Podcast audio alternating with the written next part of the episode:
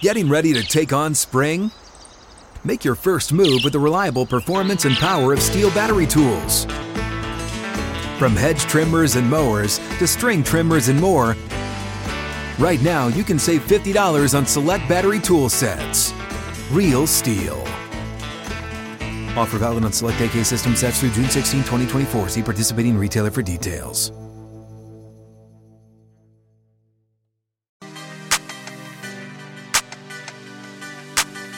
The gates and ready to go. Outkick 360 underway. Thursday edition. We're getting closer to the weekend. We're going to help you get there faster. We've got Trey Wallace who will join us.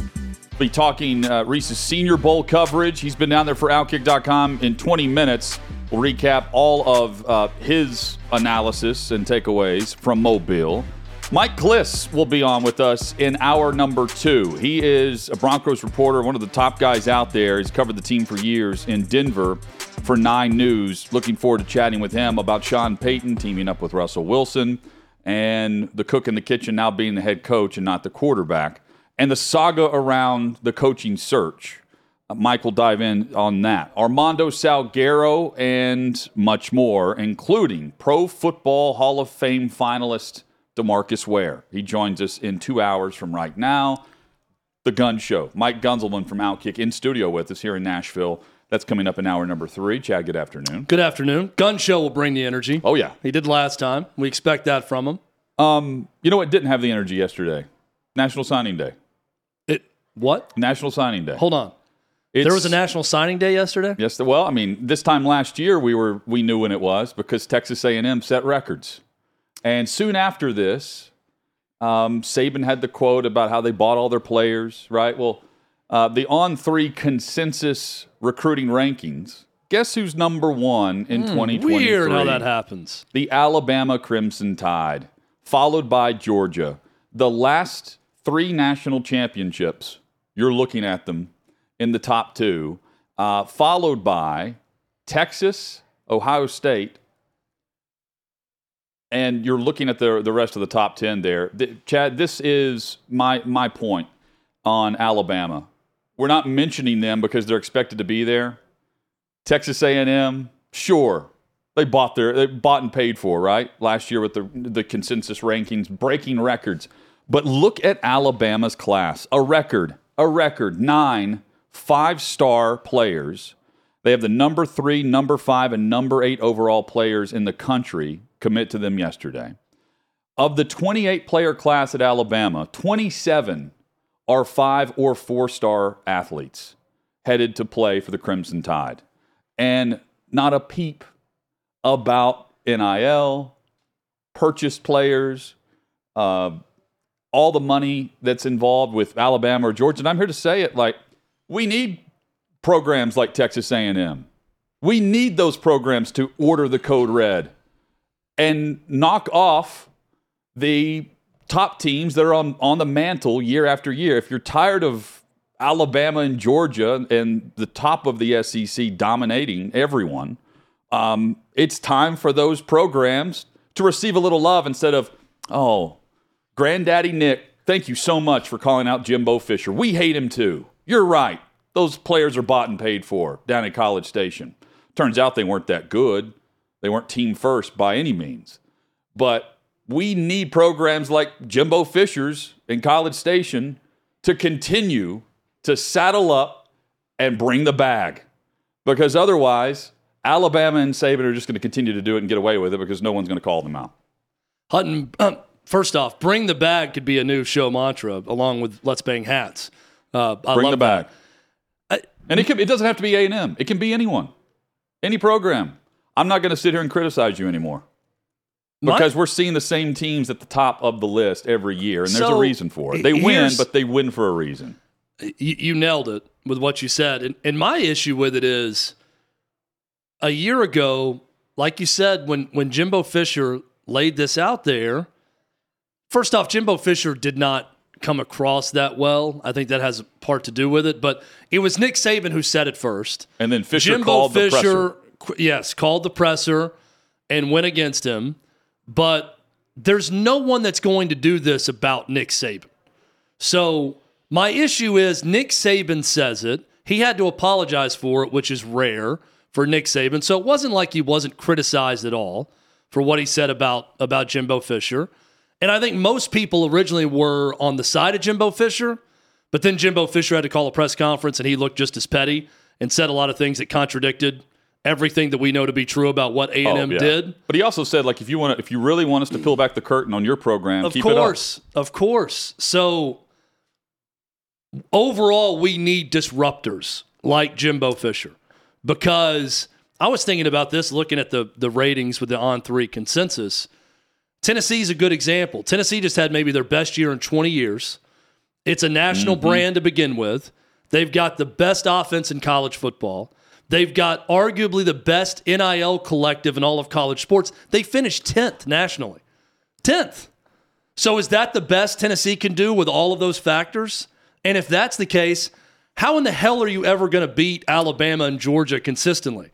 So I think you're right, Hud. It is going to take someone anteing up and paying more than Bama and Georgia and having the right coach in place to I mean- make this happen. And maybe we shouldn't be overly critical of a Jimbo Fisher and a Texas A&M that's willing to do so. Well, there's a reason why Saban was critical of Jimbo Fisher in College Station and, and A&M last year. Um, soon after we were discussing A&M's record highest ranked class, um, it's because this is how you knock off the top dog on the mantle. Alabama retakes that spot from Georgia uh, in in terms of uh, the the number one spot in recruiting. Georgia, though, right behind them. And you know, last year we're talking about the the record class for A and M. I'm sitting here looking at this class with nine five stars, which is a new record, and I'm thinking I'm not hearing anyone mention this, and they're doing the same thing. And I'm not against what they're doing, but I I, I thought we overall the sentiment was extremely critical on Texas A and M when we're looking at programs do it year after year, and it's not the same headline this the, the following signing day. So Jay Carey in our YouTube chat says Saban is for NIL if the player earns it, not pay for play. Um, yeah, I mean, I think his principles would tell him that's what he's for. But don't kid yourselves. He's paying guys to play too. This class is not receiving zero, and they're not being told, "Hey, Right. we're not going to give you anything right now, but if you come to Bama and you play well, you're going to make a lot of money." No, they're getting agreements done up front to sign with Alabama. Not solely the money to bring them there, but they're getting agreements like any other school would give agreements to how many five star guys again? Nine. Nine? Nine. To 27 nine of the five-star 28 are guys? four or five. You're not getting nine five star players by saying, yeah, if you play well, we're going to pay you. They're getting paid to go to Alabama, just like they're getting paid to go anywhere else. So I don't buy that. There's all this talk about, you know, Saban came out and said, we had one guy transfer because he came into my office and he wanted money and he wanted his girlfriend to have a job or his girlfriend to get into the graduate school or all these demands. And I said no, and they transferred. And suddenly Saban becomes this sympathetic character. I'm buying what he's saying as something that's likely to happen at schools. I'm not, I'm just not buying Saban as this sympathetic character of you know. I'm sure deals have been cut while Nick Saban is there. Is my point. And if they earn them, great. And I'm look, I'm all for it. But it, it, they're all playing the game, and the reaction to someone that stepped up to be a disruptor was way different than the same teams at the top that continue. By the way, the, the 27 to 28, four or five star. The only player who wasn't is the second ranked kicker in the country, that also is now headed to Alabama. Yeah, Jay Carey says he wanted his girlfriend to get get law school paid for at Alabama was part of the deal. Um, I- don't know what player he's talking about. I'm sure Saban said no. I have no reason to think he's lying about that.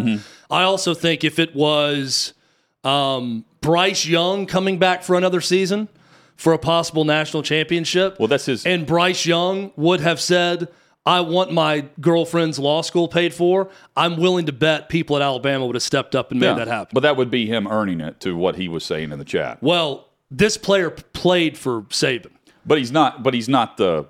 He's not Bryce Young. Exactly. But my point is, this kid, I'm not, I don't want to speculate on who the kid is that may have said this because Saban didn't say. Right. But Saban didn't think he was good enough to do that. That's why he didn't pay for it. It's not because he's has some morality clause within his soul that says, I'm not going to have someone's girlfriend law school paid for. Get it straight. If it was Bryce Young or if it was Will Anderson that he knew, liked, and had produced and that could help him win a national title, guess what? That law school is getting paid for. That girlfriend's getting a full ride to law school. There's no doubt about it. Chad, yesterday was National Girls and Women in Sports Day. You have two daughters. Your thoughts? Hutton, as as a father of two daughters, I love when you know people say that. As a woman, uh, Yes. as people will say, I'm not trying to tell women how to think or feel. I'm not uh, get the least bit presumptuous to try to do that. But I do take issue with this National Girls and Women in Sports Day for a couple of reasons. Um, one, it should not exist. Not because I have anything against girls and women in sports. It's because I want to view them as equal. All right. If we are about equality in this country and with everything that we do, there's no National Men's Day for men and boys in sports. I don't think we need one for women. I think women have done enough in sports now for long enough that I see them as men in sports, the same. And here's my, my real issue with all of it. And I know a lot of great women in media that are every bit as good, if not better, than a lot of men in media. And this is no disrespect to my female friends in media. But if you're posting things like Happy National Girls and Women in Sports Day, just remember if you're a woman working in sports that you are worthy, you are strong, you are smart, you are great at your job, you are this and that. That is not true. Your sex does not make you good at something. It's just not. How ridiculous would it be if I said, Happy Boys and Men in Sports Day?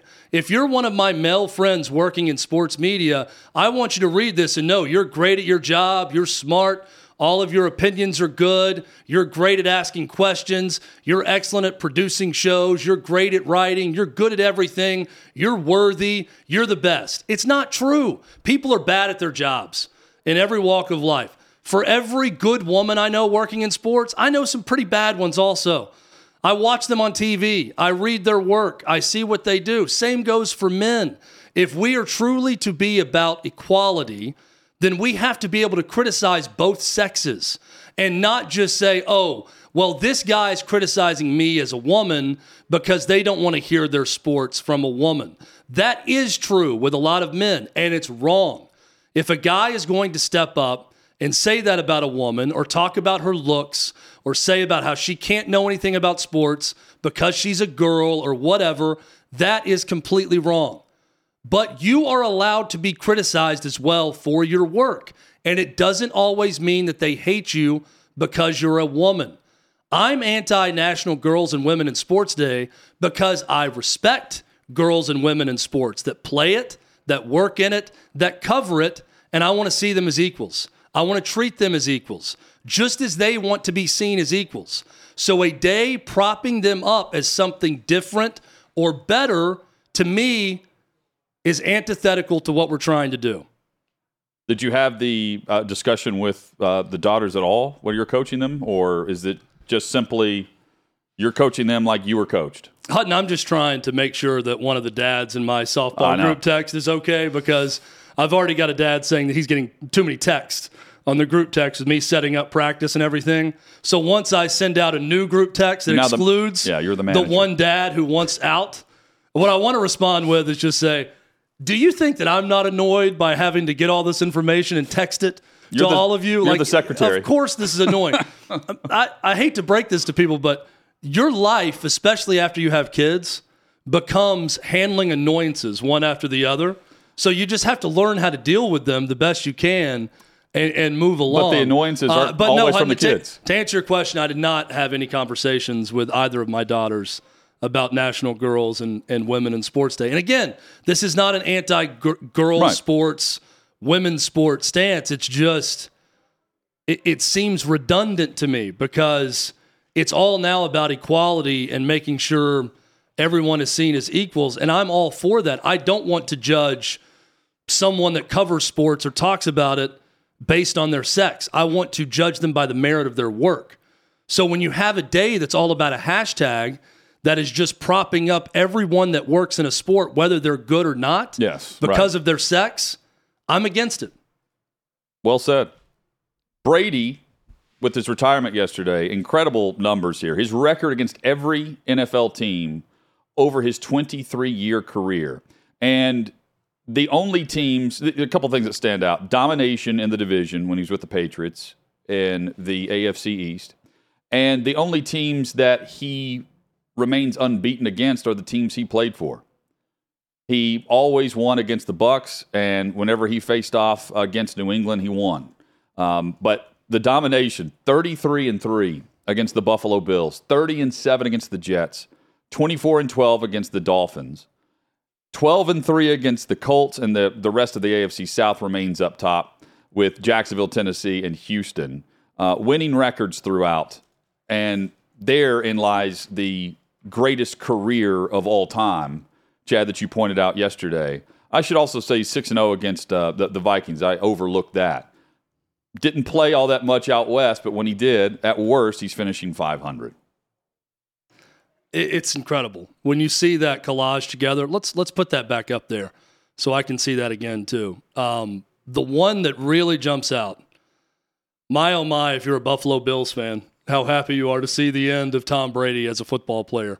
33 and 3 overall against the Bills uh, is incredible. It's just, I saw the, there's one tweet going around that said, say, say goodbye to your childhood for a lot of people of a certain Yeah. age. And it's Brady, Manning, Brees, uh, Ben Roethlisberger, Philip Rivers, a collage of all these quarterbacks who played for so long Yes. that are no longer now. They're still with us on Earth. I'm saying no longer playing in the NFL. And it, it, it almost brought a tear to my eye. there's a stat of the the first Super Bowl um, for the second time in 20 years. The Super Bowl will not have at least one of these: Brady, Manning, Roethlisberger, or San Francisco in the Super Bowl. Second time in 20 years, we won't see at least one of those four brands. Um, real quick, Chad. The most players in Super Bowl 57 represented by college on this active roster for both teams, who would you say? Both teams combined, Yeah. I'm just going to guess Ohio State Close. as just one to I, I throw would, out there. I would throw them out. Alabama, Georgia. Yep. I mean, they put a ton of players in. Oklahoma, and I reference this because Oklahoma has six players participating in Super Bowl 57 on the active rosters for Kansas City and Philadelphia. But they're also, what, top five in the recruiting class, along with Texas, by the way. Um, six players for Oklahoma in the Super Bowl. Florida, Michigan, Mississippi State, and Georgia with four. Alabama, Cincinnati, Florida State, Louisiana Tech, Nebraska, Washington State with three. Hold on. First off, Yeah. Alabama fans everywhere are just insulted Right. to be on this list with everyone except Florida State, Nebraska, maybe historically. Yeah. But if you saw a list of Alabama, Cincinnati, Louisiana Tech, Washington State, Tide fans everywhere will be throwing up to see their name listed with those schools. But at least for this one exercise, that's where they are. And then I think the key to take away two players uh, from each of these programs Auburn, Memphis, Middle Tennessee State, Old Dominion, Rutgers, SMU, Texas Tech, USC, Wisconsin. The depth of the drafts are coming from the group of five, by and large. And that's where the value comes in with the scouting department and general managers. 47 other schools have at least one player represented. But I was surprised to see Oklahoma at the top. I don't view them in that same lens. It's it's Now, weird with Jalen Hurts because is, of course, the quarterback there. They're they're referencing there, but I was again, I I would guess exactly like you did. I know we're going to talk. State, Um, Alabama, Georgia. Yeah, I know we're going to talk Big 12, uh, the schedule at some point. But it was crazy reading through some of the stats about it. You know, Bedlam is probably going away Yep. now that Oklahoma's leaving. But I mean, I, I want to say Oklahoma State has only won like 11 times in the history of that, or maybe less than that. It's it's way out of whack in favor of Oklahoma, and that is just a solid reminder. I think Oklahoma has beaten Oklahoma State more than any other program has beaten any Anyone? one other program. And Oklahoma Wow. State's a pretty good football program. You know, historically, at Yeah. least in the last 25 years, Yeah. they've been pretty good. I mean, going back to Barry Sanders, not bad. They've got a good lineage of running backs with Barry Sanders and Thurman Thomas. But in reading that, it, it is a solid reminder of the legacy of Oklahoma football and how strong it is. We'll tie back into recruiting. We'll also tie in the draft with this discussion down at the Senior Bowl in Mobile, where Trey Wallace, wrapping up coverage there for Outkick, will get his takes from the week of coverage. That's next on Outkick 360.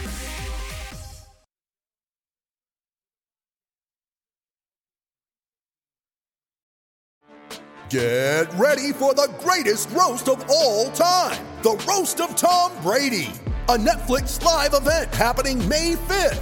Hosted by Kevin Hart, the seven time world champion gets his cleats held to the fire by famous friends and frenemies on an unforgettable night where everything is fair game. Tune in on May 5th at 5 p.m. Pacific time for the Roast of Tom Brady, live only on Netflix.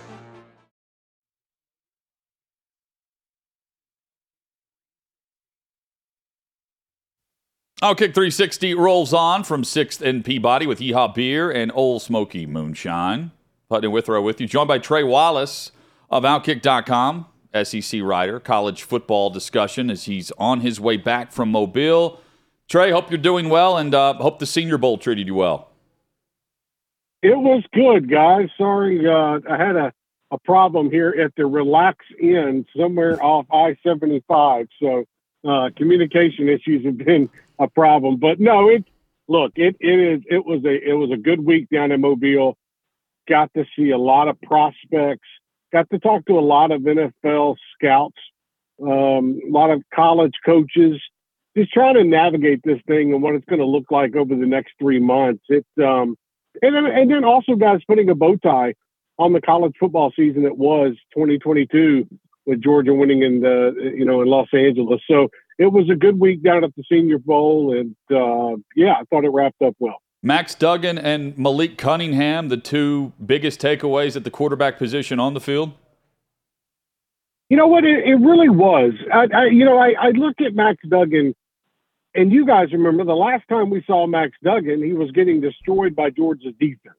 Um, so you didn't really get a a solid look at Max unless you know you watched during the season and whatnot. But on the national stage, that was kind of the last time, and and so this is kind of a fresh start for him uh, in Mobile. This is kind of a way.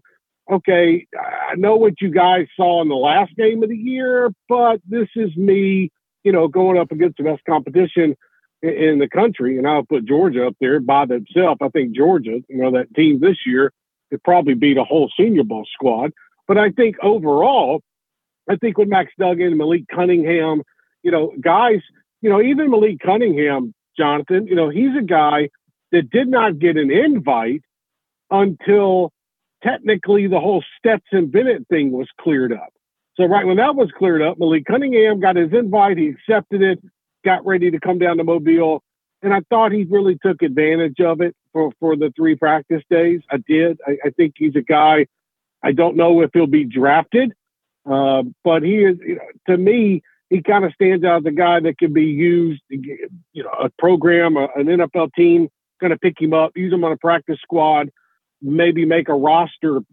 You know, and and and I, I think the one guy that that I leave out here is Jake Haener from Fresno State. How many times in the last two years did we see that young man drive down the field and win games in overtime or win games the end of regulation for Fresno State. So a couple quarterbacks that, that stood out to me down in Mobile, and those three just happen to be some of them. Well, and I want to ask about another quarterback who was physically unable to perform at the Senior Bowl, but still got the invite. We talked to Jim Nagy about Hendon Hooker, Trey, and how he got the invite because he was such a focal point of college football all year, and so many teams wanted to talk to him, and he thought he earned his spot at the Senior Bowl, even though he's recovering from the knee injury and the surgery. How do you think Hendon Hooker acquitted himself in those interviews, not just with teams, but with media at the Senior Bowl?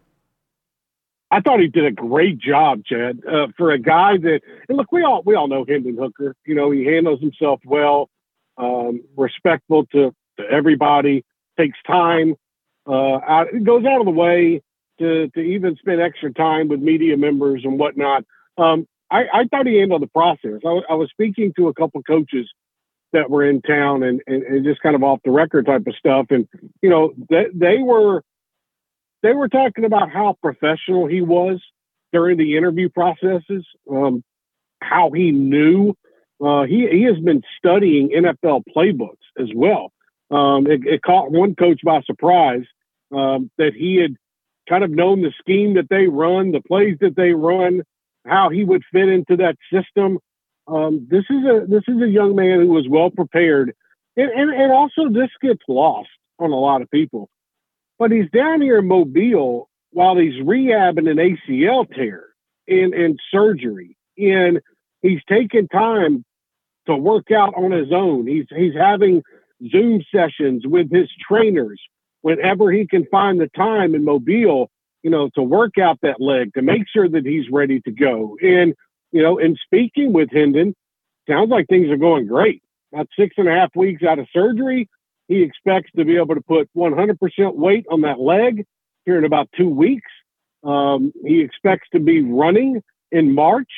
And, and you guys know this, man. If, if he can get like that before an NFL training camp begins, um, he, I, I think he's going to be a really good addition to somebody's squad. And, and maybe in two years, he's the type of quarterback that can come in and, and give a spark to a team and, and maybe take over. I, I think he has the most promise as a quarterback in Mobile for somebody at the Senior Bowl, for somebody that's going to play in the NFL in maybe two years. I, I think it's Hendon Hooker.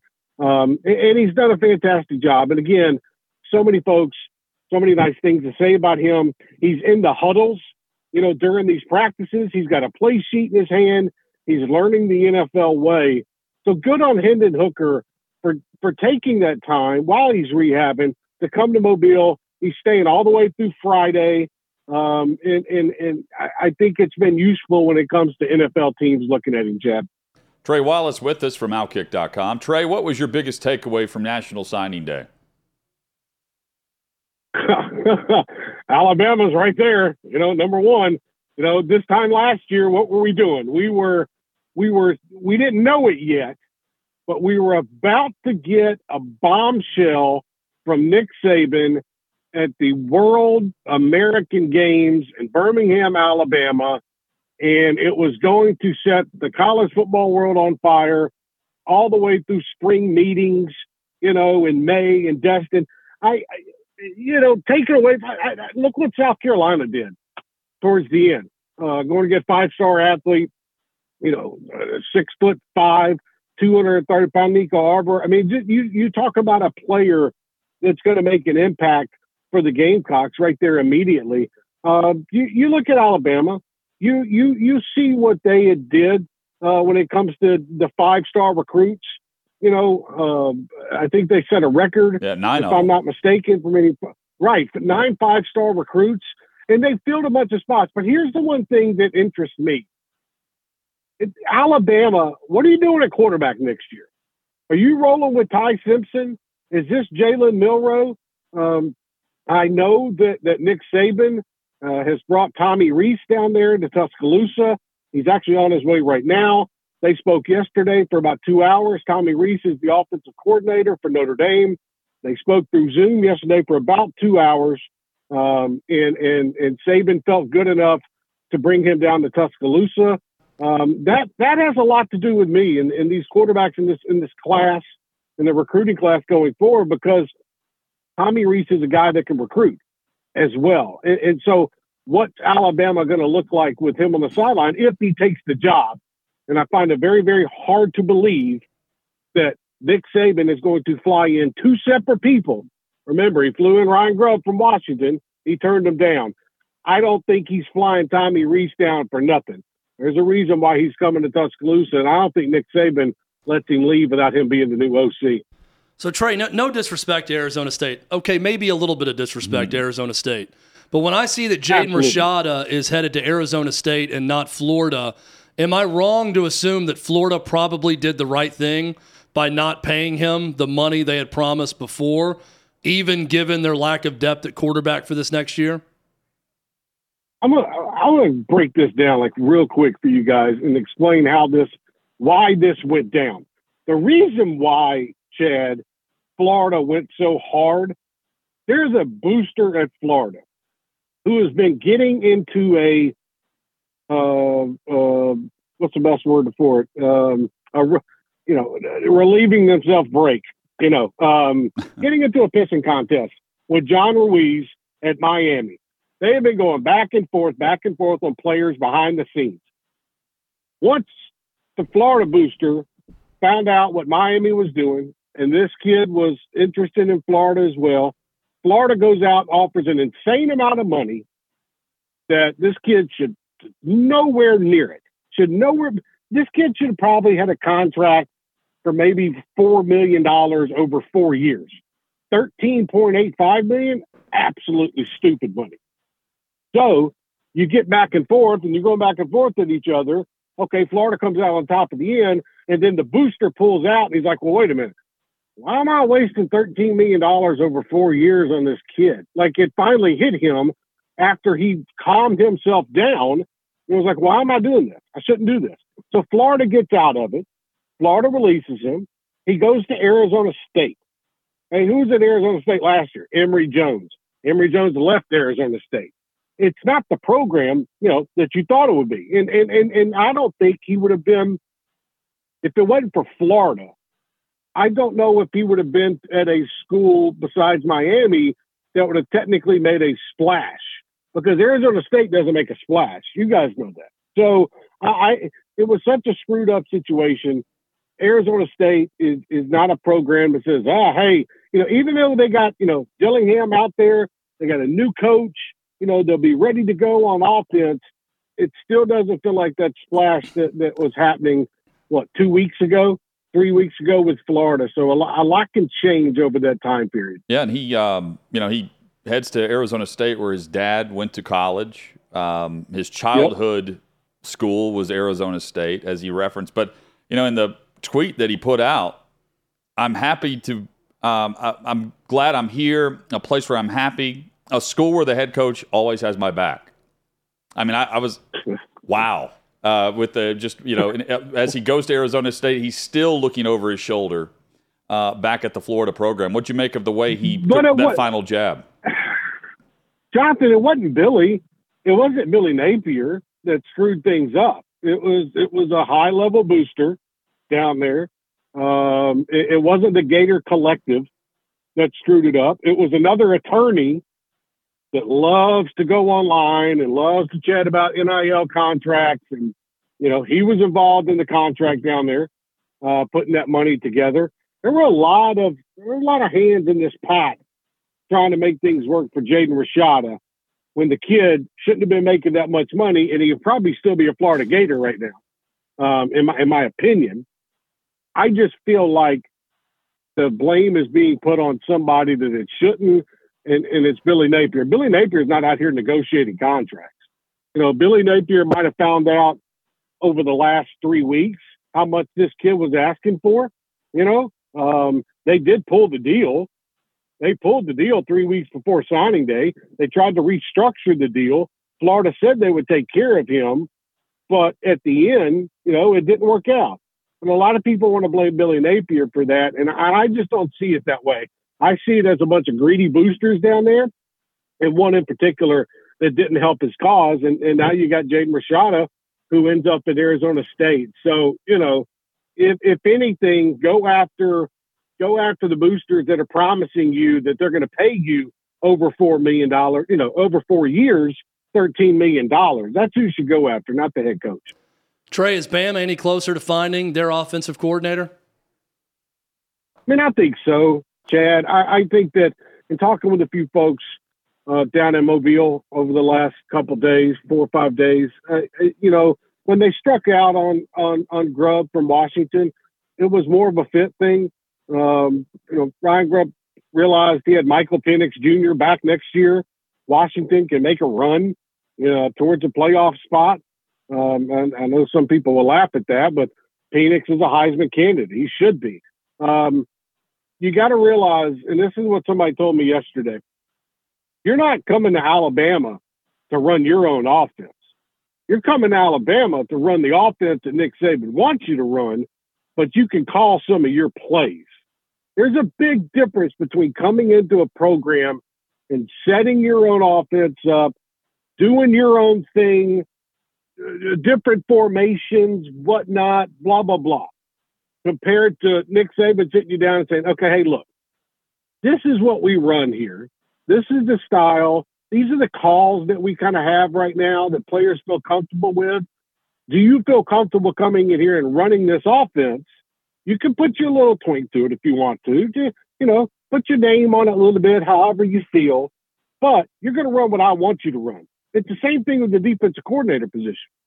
So I, I, I feel like Tommy Rees could be a good candidate for that. If that happens, I feel horrible for Sam Hartman, who transferred from Wake Forest to Notre Dame. You know, and might not have an offensive coordinator. That's another wrinkle to this thing. But I, I just I don't feel like Nick Saban doesn't make these things public. These these OCs, the DCs hires. He's made the last two public. Now maybe it's not on him personally, but the last two have been public. Grubb from Washington, now Tommy Rees from Notre Dame. I just feel like publicly you can't strike out uh, on, on, the second one. So I, I'm very interested to see how this goes over the next 24 hours in Tuscaloosa. Had you heard any other names? I mean, I did. I heard a couple of NFL guys. Um, you know, Greg Roman was a guy that I had heard. Um, Dan Mullen said no right from the start. He was good. He wasn't getting back into that. Um, and then, you know, you kind of look outside the box. Um, you know, I'll tell you one name that came up that, that was surprised him before we went back to Kentucky uh, was Liam Coen. Um, you know, it, it's kind of a different style of offense that they run uh, at Kentucky and what he ran with the Rams. Um, but that was a name that kind of got brought up because they had known Bill O'Brien was going to leave for a while. So this wasn't new. And that's why I'm kind of surprised this has taken so long, to be honest with you, because they knew Bill O'Brien was going back to the Patriots. Like it just didn't happen within those three days. Like he was gone. So I, I I'm a little bit surprised at some of the candidates, but then I look at it and I think, okay, you're coming in and running a system that he wants you to. So let me go find the right guy that could be a good recruiter.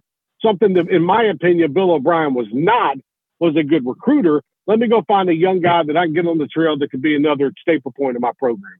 Is is Georgia OC Todd Monken just wanting to get back to the NFL, or is it more than that?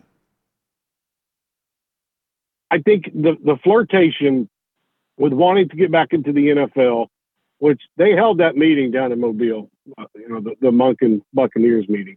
Um, it is something that he has talked about quietly to a few people over the last two years. Um, when you have a kid like Stetson, a kid like Stetson, a man, a grown man like Stetson Bennett that can run your offense and you don't have to worry about anything. I think it changes the dynamic of what you're trying to do at Georgia. Like he didn't have to do much. Like his play calling was great, but I'm saying, you know, developing Stetson, Stetson was was good after 2021. So it didn't take much effort to work with that quarterback. You're starting off with somebody brand new next year, Carson Beck, Brock Vandagriff. Do you want to do that? you want to go to the NFL where things are a little bit more calm? Don't have to worry about NIL. Don't have to worry about transfer portal, recruiting, and whatnot. I tell you guys, it's not just Todd Monken. Again, speaking with some folks down here, you're, you're going to see a lot more of these college coaches that are getting out of the game and trying to get into the NFL because they are tired of the grueling schedule that comes with being a head coach now that we have NIL, transfer portal. Um, these recruiting periods are getting out of getting a little bit crazy in, in, in a lot of people's minds. Um, just the grind of everyday college. Where in the NFL, okay, you can be home by six thirty with your family. You're good. You're working with professional athletes. You're not wondering. You don't have kids coming up to you every other day. I mean, I didn't get my payment, or hey man, what am I going to be making, or what? You know, it just there's a lot to it. Todd Monken to me is a guy that would like to get back in the NFL, but it's got to be the right situation. And uh, look, I think I think once the Buccaneers knew that that Tom Brady was was probably leaning towards heading out the door, you you got to get somebody different in there to run that system. I think Monken would be a good candidate. It all depends on what they do at that quarterback spot. So we'll see how that plays out. Um, if he stays in Georgia, hey, he stays in Georgia and he's got some talented quarterbacks and I'm curious to see how the next week plays out. Also talking with Baltimore as well, uh, Monken, and Yeah, he could yeah. end up back in Tampa. They have a good Yeah. familiarity Well, with him. There. His whole rant on the the uh, question about family, football being family, and saying Mm-hmm. it's not a family. You know, I, I could take another job. He could fire me if I don't do well. I don't buy into that. That this all makes a little more sense now that Yeah. he probably had his mind on leaving at the end of the season, regardless. trade drive. Absolutely, absolutely, yeah, absolutely, he did. And and I will say, you know, the, the, you're going to see a lot of trickle down effect when it comes to the NFL. When it comes to position coaches, um, there are a lot of position coaches down here looking for jobs, you know, in the NFL. So just watch that over the next week as these OC spots get filled out of offensive line coaches, maybe a wide receivers coach has to move around and stuff like that. So keep an eye on that, guys. Trey drive safe, and uh, we'll chat with you soon. And we will be uh, tuned into the Yeah. podcast with you and Andy. Hey guys, thanks so much. I really appreciate it. We had a great week in the Senior Bowl. Hope you guys have a wonderful weekend. Thanks for having me. Thanks, Trey. Trey Wallace podcast, Outkick.com. This week's guest is Andy Staples. Uh, we'll tie in the Tom Brady discussion, the Buccaneers discussion with his retirement. An NFL veteran, well, uh, a time and a place to start comparing Brady to uh, world events. That's next on Outkick 360. You ready? Showtime. On May 3rd, summer starts with The Fall Guy. Let's do it later. Let's drink a spicy margarita. Make some bad decisions. Yes. Audiences are falling in love with the most entertaining film of the year. Fall guy. Fall Guy. Fall guy. That's what the poster said. See Ryan Gosling and Emily Blunt in the movie critics say exists to make you happy. Trying to make it out? Nope. Because I don't either. It's not what I'm into right now. What are you into? Talking. Yeah. The Fall Guy. Only in theaters May 3rd. Rated PG-13. Coming up, Mike Klis will join us, Broncos reporter for Denver 9 News.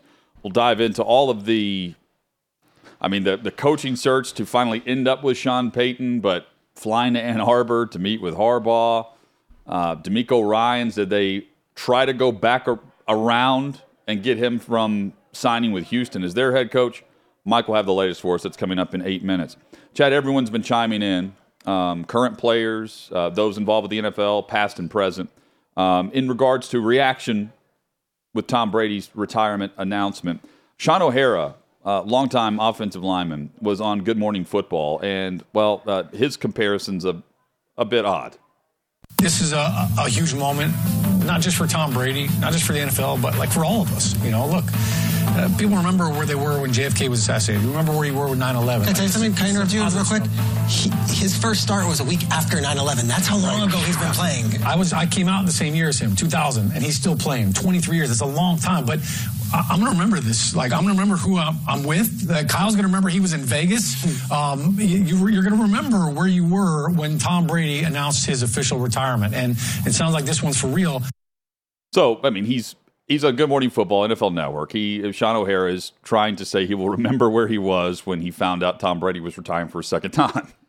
Um, but tying it into world events and uh, legitimate things that you know are are not a game, right? Like that's the odd part about it. I get his overall point of he's going to remember where he was. I mean that that just doesn't hit the same uh, when you're trying to make the point and you bring up you know the world events and the, the tragedies. So, uh, look, we talk into a microphone for three hours a day. So I get it. You're going to say some dumb things or things you wish you had back that you Right, didn't yeah. articulate the right way or didn't use the right words or didn't find the right word. And it's not, it, that's going to happen.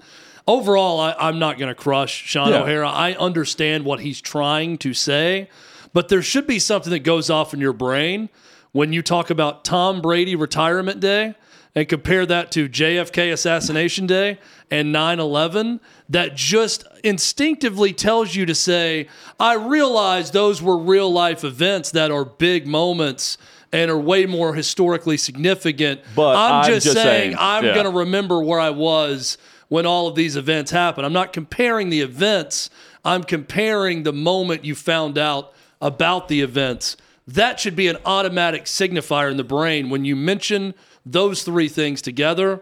So for that, not the smartest way to put it all together. Right. But I'm not going to crush the guy because, In fact, you're going to say some dumb things. Uh, it's a great pull by Peter Schrager there. to interrupt, jump in, and say it was his first start was the week after 9 11. I also thought it was interesting that his mind immediately went to, hey, you mentioned 9 11. Let me jump in on.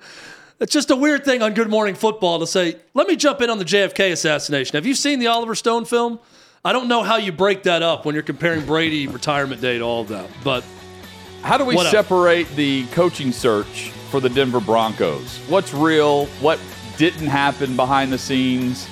And ultimately, how did they get their guy in Sean Payton? Mike Klis joins us when we return from Denver. We'll dive into all the issues and how does he fix Russell Wilson? That's next on Outkick 360.